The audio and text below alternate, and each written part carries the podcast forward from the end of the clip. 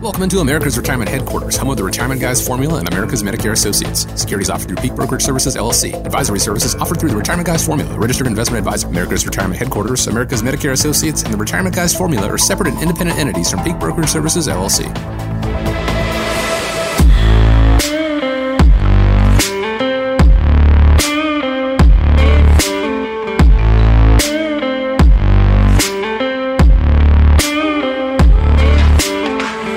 Welcome you into, and thank you so much for joining us here on America's Retirement Headquarters, home of the Retirement Guys Formula and America's Medicare Associates with Nolan Baker, Jeremy Breaker, and Chaz Price. 419-794-3030 is the phone number. Once again, it's 419-794-3030, online, arhq.com. My name is Chris Swan. Today on the show, is 2024 the year we see interest rates head back down? Why we recommend that you test your portfolio to make sure it's diversified, and the twists and turns that could ruin the plot of your retirement, all this and more. But first, let me check in with the guys. Happy New Year to you guys. How are you doing today? Good. Yeah, it's been a great holiday season. We had a lot of fun. It was nice having the kids home. It's hard to believe how quick it went, and they're heading back to college and then back to high school. But had an enjoyable time, of course, in my house. Lots of hockey and... Mm-hmm. Even coming up on Sunday night, we have our next All-Star event. I'm really looking forward to it. So over at the Stranahan, we're doing an event for our clients and going to the ABBA tribute band. So it should be fantastic. I think I'm going to dance the night away and have a lot of fun. And did you pull your bell-bottoms out? I will. I have them out. And, I've got the groovy glasses. It should be great. So I'm looking forward to, having an incredible start to 2024. And then on Monday is a great day as well. So January 8th, a pretty famous day. I don't know if you guys know what January 8th is. Birthday. Yeah, it's not only Elvis Presley's birthday, but it's also my birthday. So looking forward to January 8th as well. Certainly, the celebration's continuing, and happy early birthday to you, Nolan. Want to thank you guys for joining us and spending time with the listeners as we get ready. Maybe this is the year they plan on retiring, or they really made their resolution to get serious about their retirement. So let's go ahead and dive into it. Give them a little bit of that insight. Money, definitely on the minds of Americans, judging from the top searches on Google and other search engines in 2023. Number one on the list was the American dream, not Dusty Rhodes, which includes concerns over saving for retirement. We don't need Google to tell us that people are worried about how they're going to retire, but at what point in people's lives should they stop Googling and reach out to you guys? I love going on the internet and using Google to start some research. And in fact, I'm super biased in the fact that a lot of our results will come up on Google when you're looking for retirement advice. In fact, we try to give advice on this show for predominantly people that are close to or transitioning or in the beginning years of their retirement time frame. So if you haven't got a chance, and while you're on Google, I would encourage you to type in America's Retirement Headquarters. Make sure you subscribe to our YouTube channel, you subscribe to our podcast, and that's another way to stay in the know. But the other time I kind of smile a little bit. And, it's never a good idea to pick on your wife, but if I pick on her, sometimes she'll Google the health symptoms, whether it's my kid taking a hard hit in hockey or it's maybe an illness in the family. She goes into Google, what should she do about a health system? And I'm always like, oh my gosh, here we go. What else are we going to find, right? Here we go. So, my kid could get hit in hockey, and it's, of course, take him to the emergency room right away. And I know by walking in the ER, you're going to get a $1,000 bill, or if you Google some healthcare symptom, next thing you know, you're dying. Yep. So I do think that it's a good idea for people to Google information, but there definitely becomes a point where talking with a professional about their retirement can be crucial. And, for me personally, I'd say I break it down in a couple different ways. The first thing that I would say is early adult or starting your career. And I guess, I say that as a father. If I look back and I say, what could I have told myself 25 years ago? I think about the advice that I got from Dad and the things that I heard at the top of the staircase. And, saving and investing in the market was an incredible lesson I got from my parents. So, I tried to teach them that early on and teach my kids that. And I think if you're a listener, if you have, adult children or grandchildren, starting them early on and setting financial goals, creating a budget, understanding saving for the future, building good, solid credit, and exploring investment options such as retirement accounts or 401ks or emergency funds can be good, sound advice. And then, you know, I could say there's never a bad time, but we flash forward to America's Retirement Headquarters. You know, what we have done is we've been helping people that are in that time frame that they're approaching retirement. So within 5 years of retirement time, the decisions that you make now can be absolutely crucial. I can think of a couple clients that just recently came in, Matt and Lori. And, you know, Matt and Lori have, let's just say, 5 years until retirement time. And I'm so glad that they came in because one of their goals is they want to retire before the age 65. And as we know, if they have to get health insurance before the age 65, the majority of Americans will go online to the healthcare.gov website and they'll buy health insurance through the affordable healthcare. Well, that's an income, not an asset test. So by Matt and Lori coming in and starting the conversation, we were able to start talking about shifting and directing money towards non-countable income sources to fund those early years of retirement. So their health insurance actually could be a lot more affordable by doing that ahead of time. And, you know, if they would have came in right at retirement time, our options maybe would have been less for that. So approaching retirement, close to retirement, and also looking at, you know, when you have life changes or unexpected events are the advice that I talk about when it's a good idea to not just Google it, but either, you know, pick up the phone or sit down and talk with a professional. Yeah. Well, I think that's a good point that you bring up is that how many times would you say we've lived our 60s and our 70s as financial advisors, or how many iterations have we, you know, went through when we talk to people about their goals and what they're going through and some of the challenges that they face? As a financial advisor, having hundreds of clients, 500 in your case, Nolan, I know, or more, you've lived your 70s 500 times, in 60s 500 times. And so that way we know what to expect in a certain aspect of retirement. And so I don't think there's ever a really bad time to talk to a financial advisor for that reason alone, is because we can help give you perspective.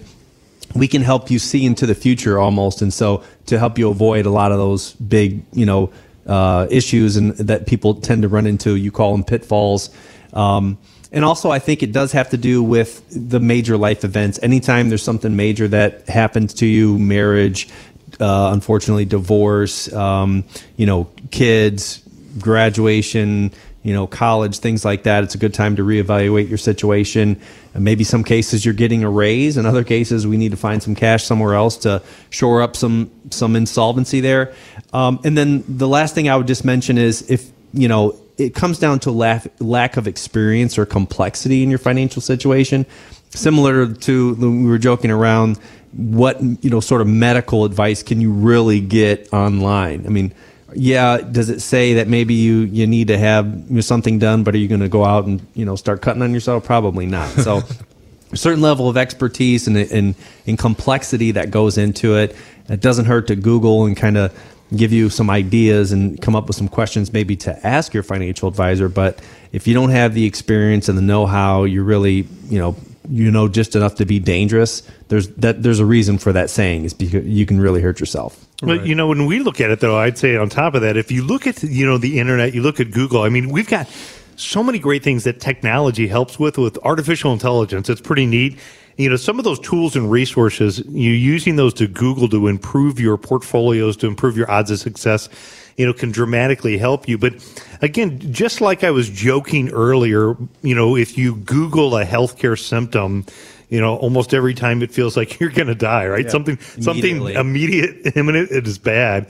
The same is true when you look at it, when you Google, you know, different financial terms. You know, articles are driven based upon fear and greed, and those articles lead you to make short-term decisions. I can't tell you how many articles people have sent to me over the years and said, hey, can you watch this 45-minute video that talks about the global collapse of the U.S. currency? Or can you read this article that talks about how I should invest all of my money this way? It gave me their opinion. And I always say, well, just skip to the end and tell me what they're selling, because That'll oftentimes tell you what's on there. The good thing about sitting down with the professional is just like the results of looking at medical things aren't always deadly, when you sit down with a professional, you get a second set of eyes, a human being that can be a sounding board and can actually show you, well, you know, if you did this and you switched that and made a little bit of changes here, it's actually not as bad as what you thought. Yeah, and it's not just any professional, it's the right professional. You know, you want to have someone like that knows Social Security in and out. Yeah, or, true. You know, and making sure that you vetted the advisors before you take anybody, because I think there's 800,000 advisors out there. That term is kind of used synonymously across a lot of different aspects of our business, and so making sure like what you're describing, fiduciaries, making sure that we are not necessarily there to sell you something, but we're there to prove to you why this decision makes sense. You know, I love Google. I think Google's a great tool. But I know for myself, I've been in the last month to the eye doctor. I need a follow-up with my cardiologist. I've been to the gastrointestinal doctor.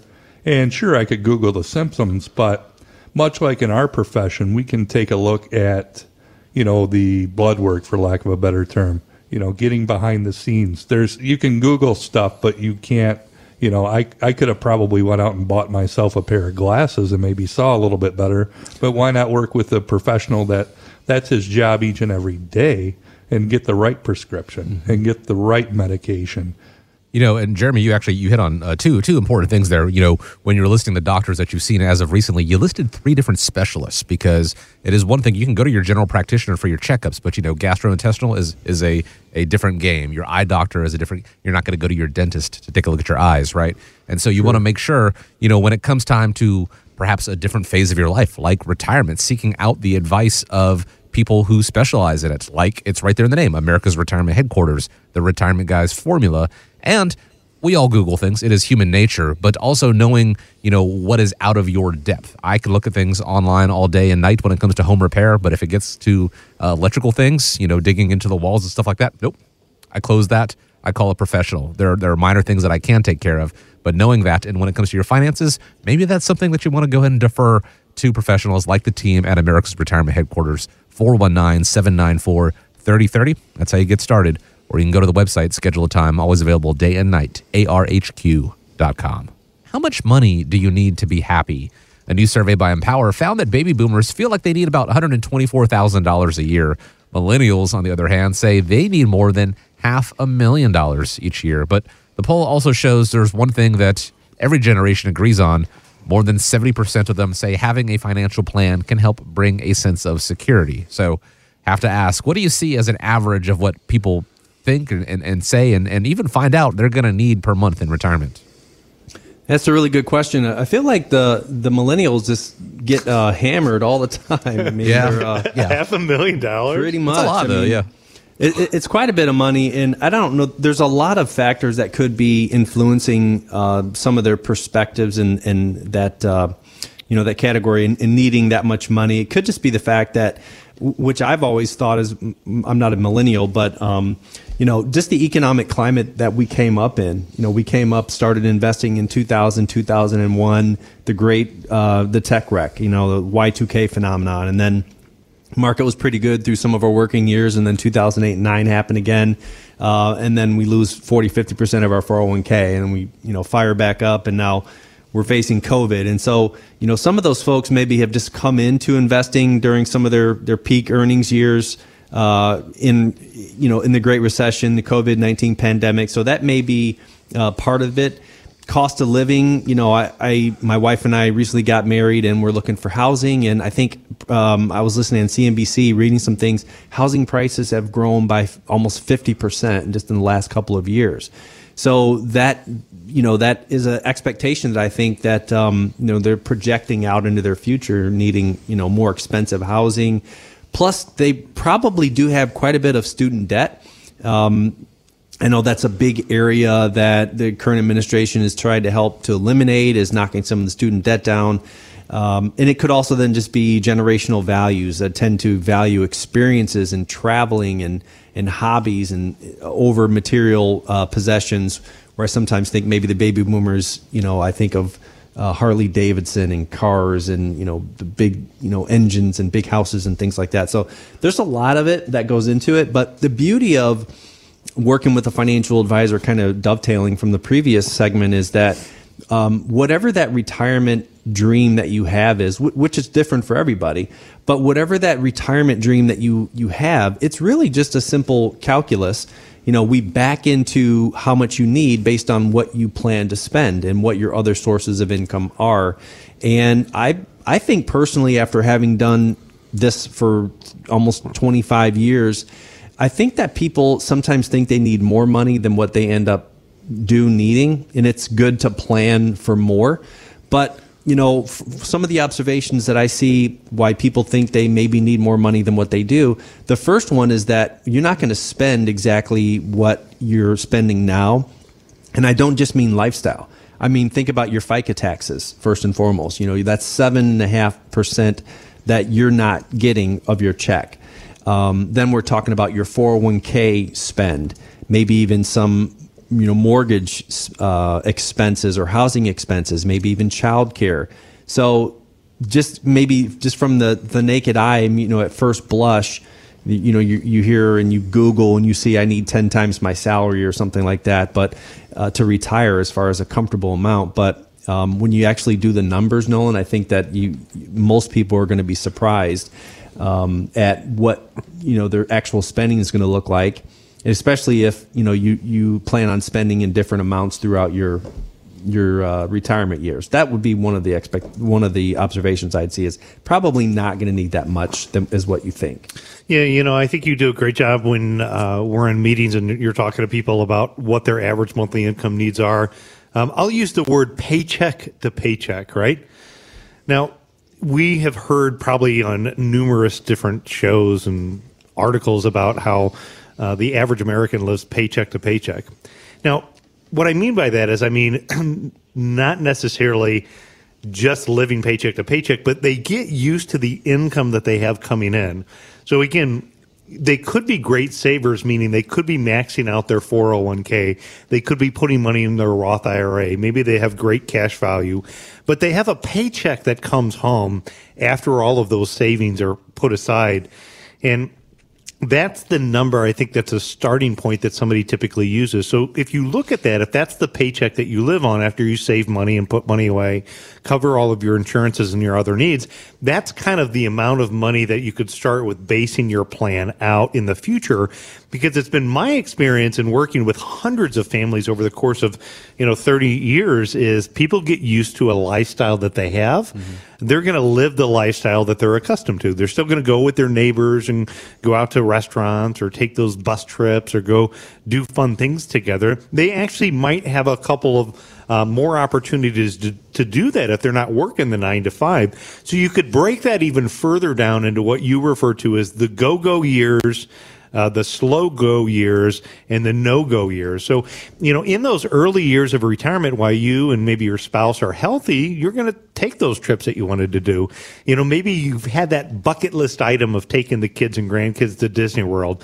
Maybe it's the Viking River Cruise, or maybe it's, you know, watching just the grandkids and spending more time, you know, at their house. Those are the years that you're probably going to need, you know, more money for fun stuff. And then my experience has been when my clients get in their 70s and 80s, they begin to slow down, you know. They're typically having the kids come to them for the holidays.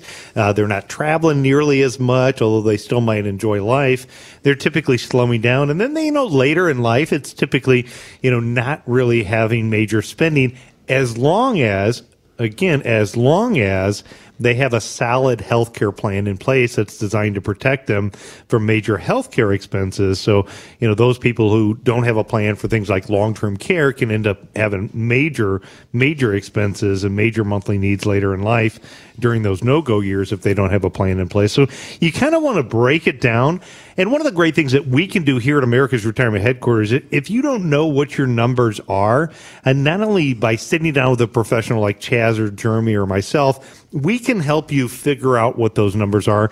And in fact, we can use some software called Right Capital. And within Right Capital, what we can do is we can put in those numbers. We can do what I would refer to as a reverse the math to figure out, based upon where you're at today, what your savings rate looks like, what is a realistic number that you can have confidence with. I can think of a lady, she just recently got a hold of us, you know, and Karen had lost her husband, and she just didn't have a clue because her husband oftentimes just managed the finances.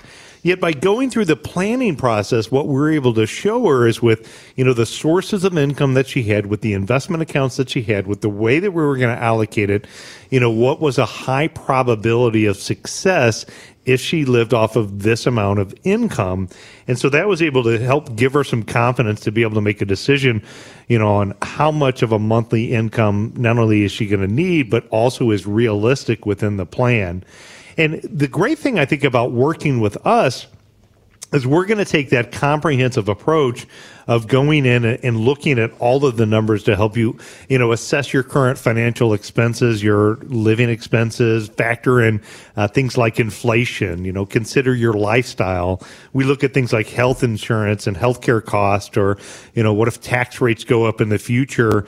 Identify some of those sources. And, you know, something that you do, Jeremy, a lot of times is help with the gap. You know, we'll see people make mistakes with their sources of income. For example, drawing Social Security early, which may not be the best approach, because they need to bridge the gap from when they retire to, you know, maybe when they go on Medicare, or maybe when they're, you know, fully eligible for their max retirement benefits on Social Security. Even down to helping them adjust that plan is helping, you know, ways to figure out how to figure out what their income needs are. Anything that you would say, or pointers that you give when you're looking at how to figure out income needs in retirement? Well, a couple of numbers stand out to me. Number one, if you talked about reversing the math, and for the millennials, that would mean having about $16 million in retirement savings, which probably is a little unrealistic. The other thing I see is kind of another number that stands out to me is it said 70% of those people would agree that having a financial plan would help them.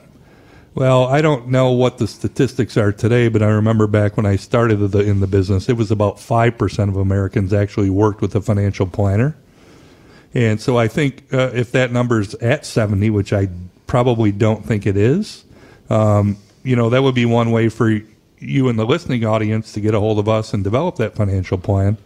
And then the last thing, I think a bit of a piece of advice is, somebody told me a long time ago, it's not how much you make, it's how much you can save. Pretty valuable. Also, you know, how much you can keep in retirement. Tax is also a major factor. It's not one thing about the income. It's not about healthcare. It's not about taxes. It's how it all works together, and how it can work against you if you don't account for one or the other.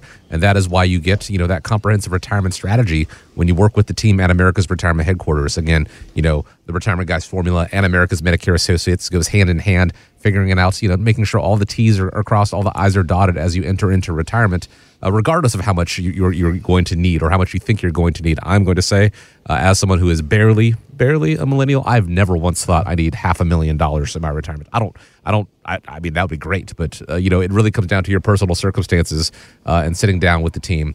419-794-3030 is the phone number to do that, to get started, or going on to the website, arhq.com. Have you made any resolutions? According to a new survey by Forbes, almost half say theirs dealt with improved fitness.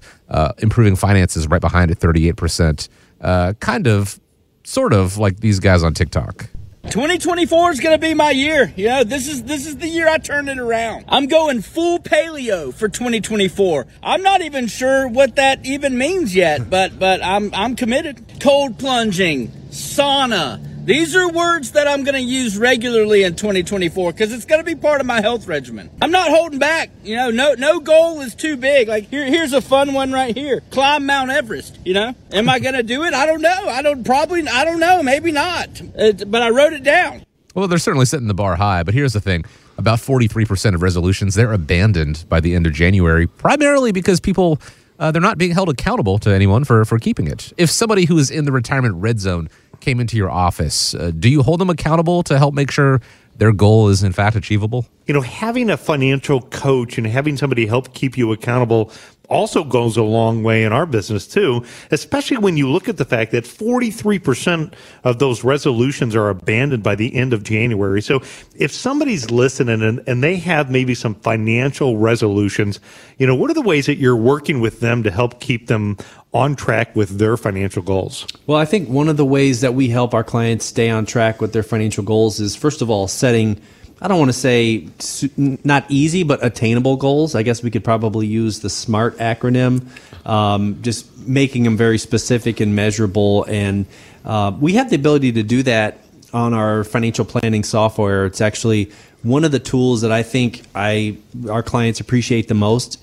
in that before we leave, we'll set probably 6 or 7 things that the client needs to attain or at least try to achieve between now and our next meeting, whether it be March or 3 months or 6 months or whatever it may be. And I think just kind of giving them the basic construct of what we're working towards and having it in writing, I think, is what really the power of goal setting and goal attainment, where that actually comes from. That's just kind of something that I was taught as an early age. My grandfather was big on setting and writing goals, and so I've kind of imported that into my practice. And not to say that they always come, completed, the goals. It's like a little bit of homework, but at least they know we care, and it's really not what we want. It's what they tell us that they want to achieve. And so that's something that your financial advisor can absolutely help you do.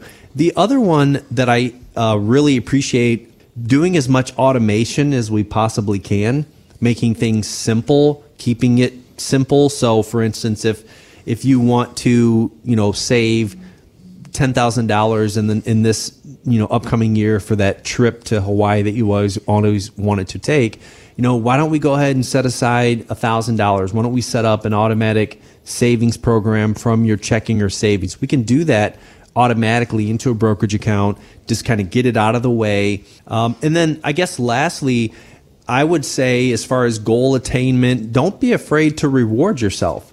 And if you achieve some goals, I think you're entitled to be able to enjoy, the benefits, reap the benefits of how you've how far you've gotten, and kind of just sit back and maybe enjoy a nice dinner with the wife. And hey, we're halfway to our goal. Let's go out and have a nice dinner. Don't blow it and splurge and go backwards. But I think there is something to be kind of said for intermittent confirmation, of seeing gains, just like in the gym, Nolan. And once you start looking in the gym and you see some cut there, you're like, okay, I'm going to go back. I like what I'm seeing here. So same thing with financial planning. So think about, even if you didn't set a financial resolution, it doesn't have to be December 31st to create a resolution. If you didn't create a resolution, what I want you to do is I want you to do what Chaz says. I want you to take a piece of paper, and what I want you to write down is this. I want you to write down, what is your biggest financial concern that you want to address in the next year? And then that is what I want you to work on, whether it's with us, whether you go on the internet and do some research, whether it's with your other advisor. That is a clear goal. And in fact, if you could come up with 3 to 4 goals, even if you don't get all 4 of them done, if you get 3 out of 4, think about how much you would have accomplished by writing it down. You had a clear goal, and you identified a time frame of when you wanted to do it. And then you could seek somebody to help keep you accountable. It's been said before, the seasonal help at gyms, it's not your typical retail where you think, late October through the end of December. Theirs actually is in late December through probably February, maybe March. And that is because that is when people, they do come in and they make those resolutions and they hit the gym as soon as possible. And then those numbers dwindle down. As we said, about 43% go by the wayside just by the end of January alone. The ones that succeed are the ones who have that accountability buddy. If it is a friend that's urging them to meet them at the gym at 5 in the morning, or a personal trainer, the same sort of thing when it comes to your finances, by being able to check in and not just hold you accountable, but show you the progress that you're making, these tangible results. It can go a long way to making sure that your goals are not only achievable and attainable, but also successfully achieved But it all starts with picking up the phone and scheduling a time to speak with someone like the team at America's Retirement Headquarters, 419-794-3030, or go to the website arhq.com. The latest inflation number is at 3.1%, which is way down from the high in June of 2022, 9.1%. And with that news, Wall Street is hoping that this year will be the year that interest rates start coming down. Here is former PIMCO chief economist Paul McCulley on CNBC. The Fed is finished tightening. That's the big issue. The debate now is all about the timing and the magnitude of the easing cycle to come. And we'll be starting the new year, I think, with a warm and fuzzy tone, but not an urgent tone from the standpoint of cutting. Now, if he's right, will this result in a decrease in some of the attractive rates that we've seen lately in CDs, money markets, treasuries, and annuities? Guys, can our listeners lock in the best rates if they take action now? I really think now could be one of the best times to lock in fixed interest. Obviously, the Federal Reserve has come out and they've talked about their projections in the future. Most of the indication that they've given is they plan to not raise more rates. They plan on potentially looking to lower rates at some point in the future as these inflation numbers cool down. So this could be an optimal time to be able to lock in some of the rates that are out there. And I had a conversation with an older couple. They were in their 80s, and we had talked about various options for locking in interest. And there's probably not one wrong answer I told them on whatever they picked, because if we looked at what they were currently in, anything was better than what they were getting now. So folks, if you have not upgraded your checking, savings, money market accounts, old fixed annuities, or you have lazy assets, really now can be one of the best times, again, in 20 years to be able to consider what your options are and be able to lock in rates. Back to this couple that I was talking with, Chuck and Sally, we'll call them. And they're in their 80s, and they were talking a little bit about the fact of they didn't know how long it was going to be that they were going to continue to be here. I'm hoping they're here for a long, long time. And so we had gone through the short-term investments, and we had gone through the longer-term investments. In fact, you can lock in an interest right now at some of the insurance companies of America for 10 years. And, the initial thought process that they had is they said, I'm not going to be here 10 years. And I said, well, you may be surprised. I think I'm betting on one of the two of you being here for 10 years. But in the event, with an insurance contract, if you look at the fine print and understand how the product works, God forbid, like if the husband had purchased this 10-year contract, he's locked in for that fixed rate interest for that 10 years for that time frame. Again, it was in that 5 to 6% range is what the interest was that he could lock it in. So if interest rates go down in the next 3 or 5 years, he's locked in at the higher rate. This is something that he could take a chunk of money and set it aside. Of course, you have to look at withdrawal features, surrender charges, and things like that. But, one of his concerns was, well, what if I passed away? If he passed away, this particular contract said his wife could do one of two things. She could either take it over, if, again, she being the primary beneficiary. She could assume his account. She'd continue to get paid that interest as a spousal assumption. Or she could cash it out and take that money and do something else with it. So, again, there's no penalty upon death. So it is important to take a look at those, because on the surface, what they originally thought is, let's just put it in a money market account. And, again, as I pointed out earlier, I don't think there's a wrong answer with anything. Anything was better than the interest that they were getting paid before. But the disadvantage of locking it in short term is that short term, when interest rates go down, they're going to get paid less interest whenever that investment rates go down in the future. So, you want to consider when you're going to need it, liquidity, features like that. But now, in my opinion, unless there's a shock to the system, which can happen, we see shocks to the system that happen, but unless there's a shock to the system, now may be one of the best times to lock in these high rates. What do you guys think? I'm a little bit torn on it, because I feel like the question is a little bit of a loaded one, in the sense that you have to assume that you do one or the other, like you either are in an equity or a bond. And I think for everybody should always have some component of their investment portfolio in something that's fixed. the main goal being a return of my money, not necessarily return on it. So whether that is a bond or a fixed annuity or cash or money market instrument, there certainly is some advantage to having this money that you know can't lose, and that's going to be there for you, worst case scenario. That being said, I do think there's an opportunity, a couple things with bonds right now going on. One, again, is the fact that we haven't seen a measurable rate like this in the last 15 years. I know on an earlier segment, Andrew was in, you're like, hey, bud, interest rates haven't been this high since you were born, you know, so it's definitely something to take notice of.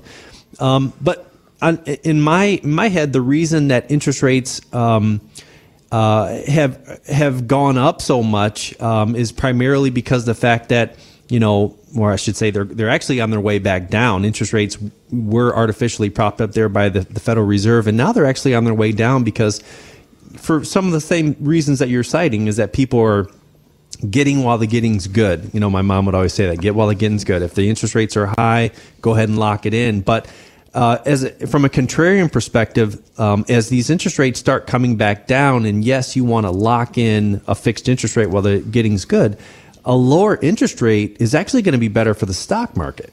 You know, generally speaking, lower interest rates like we experienced in the last decade have been an exceptional tailwind for the equities. And so, not so fast, my friend, you know, as Lee Corso would say, don't rush and put all of your portfolio into bonds, because a 5% interest rate, although it might seem attractive, when you look at it on a real basis, you know, and even taking an after-tax perspective of it, you know, your real rate of return with inflation is really closer to like 2%.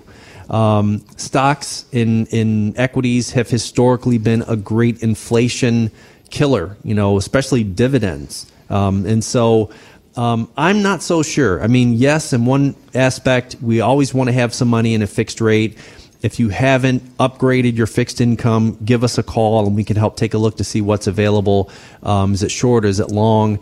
But as these interest rates continue to come down now, as people are flocking to bonds, I wouldn't necessarily be looking at a bond. I'm actually would be more interested in what's the impact of a lower an expected lower interest rate in the future going to do to the stock market, because we've seen this rip your face off rally that's occurred as a result of the 10-year treasury going from 5 down to like under 4 right now.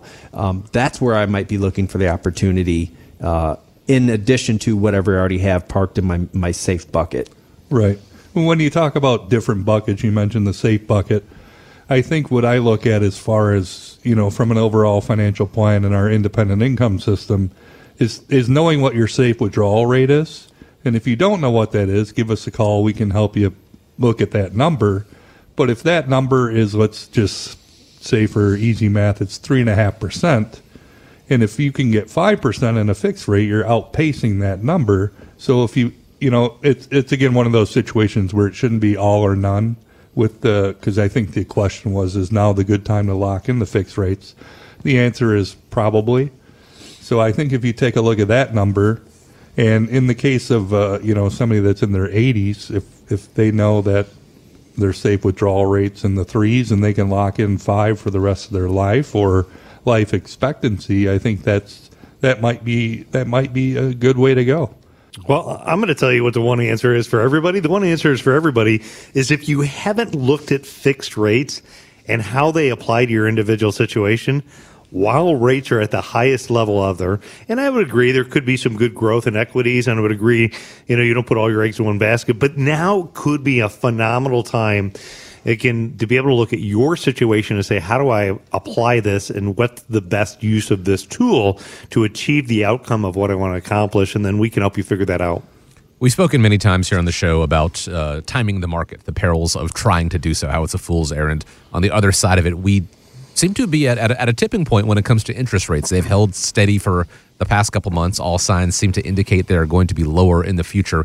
Knowing what opportunities lie with the rates being as high as they are and with them going down in the future, how to take advantage of both of these things as it pertains to your plan.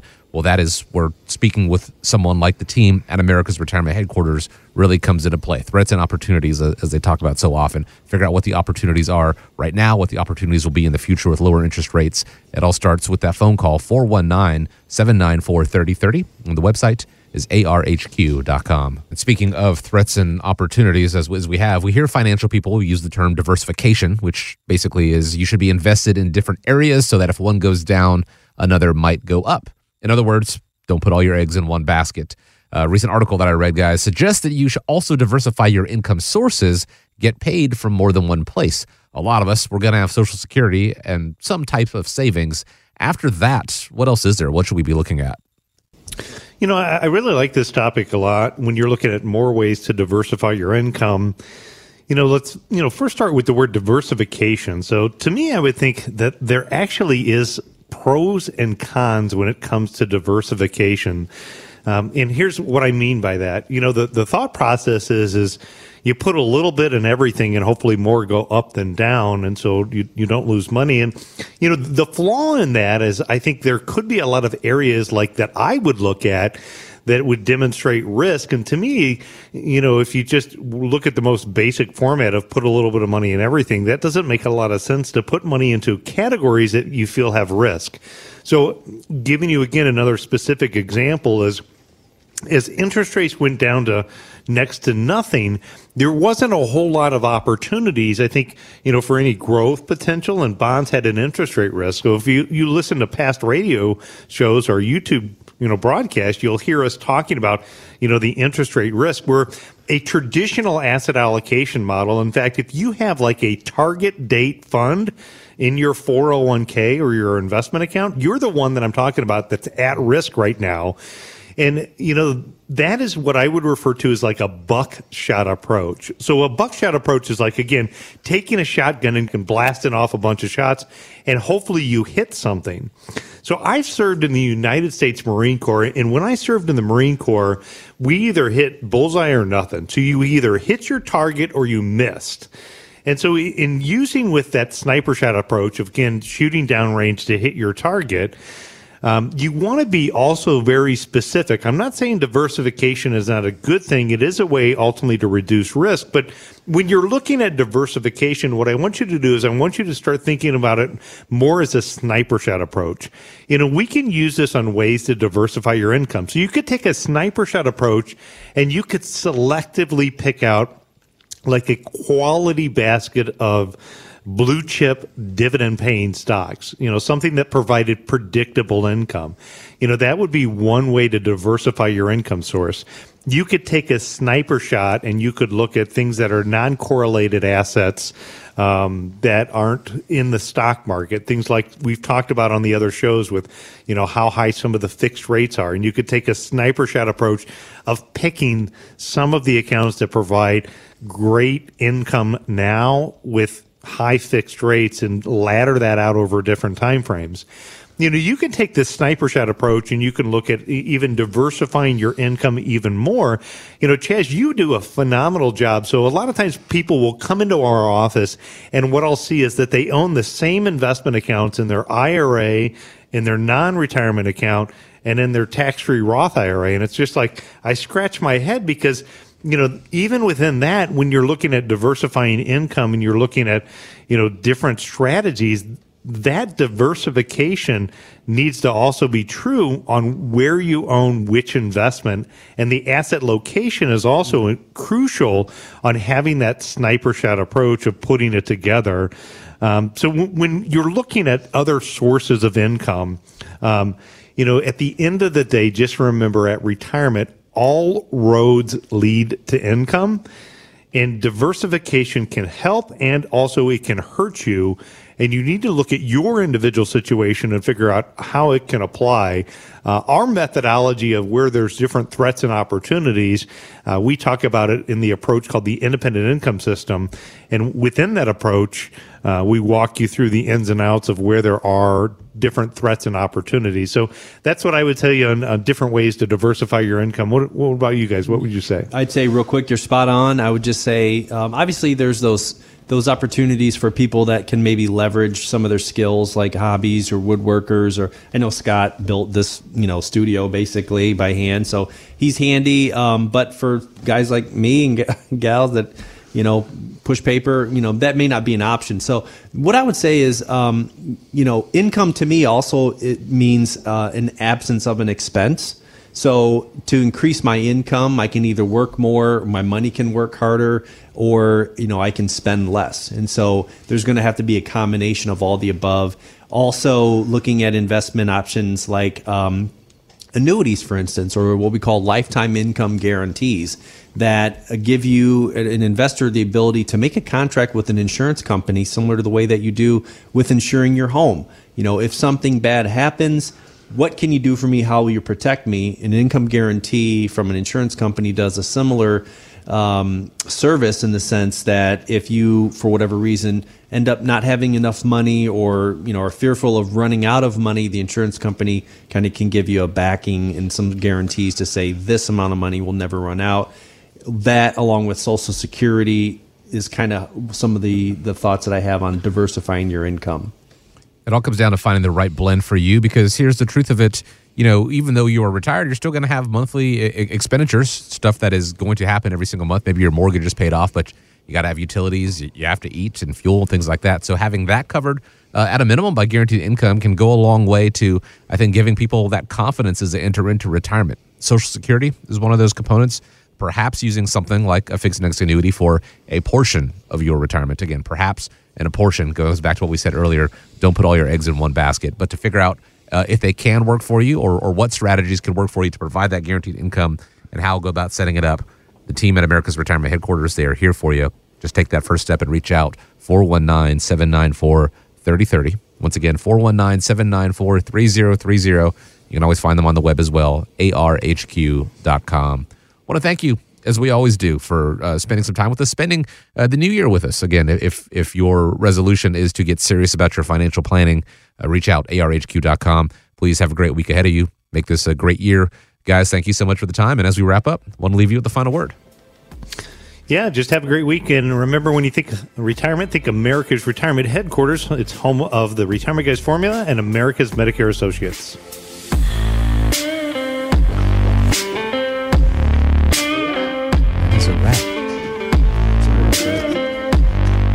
Social Security may be short on funds in less than 10 years. You could lose anywhere from $17,000 to $23,000 a year.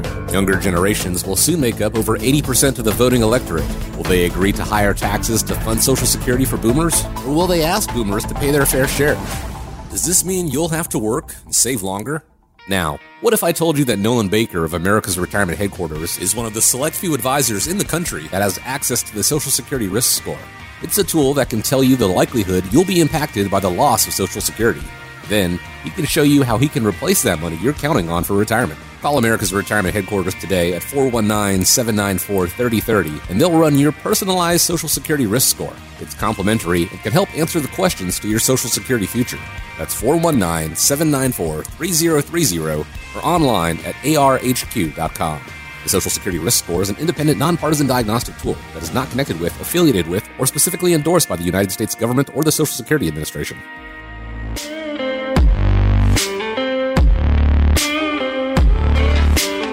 America's Retirement Headquarters is located at 1700 Woodlands Drive in Maumee, Ohio. You can reach them by calling 419-794-3030 or online at americasretirementheadquarters.com. Exposure to ideas and financial vehicles discussed should not be considered investment advice or recommendation to buy or sell any financial vehicle. Investments can fluctuate and when redeemed may be worth more or less than when originally invested. Nolan Baker is not affiliated with nor endorsed by the Social Security Administration or any other government agency and does not provide legal or tax advice. Please consult with your attorney, accountant, and/or tax advisor for advice concerning your particular circumstance. Annuity guarantees rely solely on the financial strength and claims paying ability of the issuing insurance company. By contacting us, you may be provided with information about insurance and annuity products offered through Nolan Baker, Ohio Insurance License Number 27787.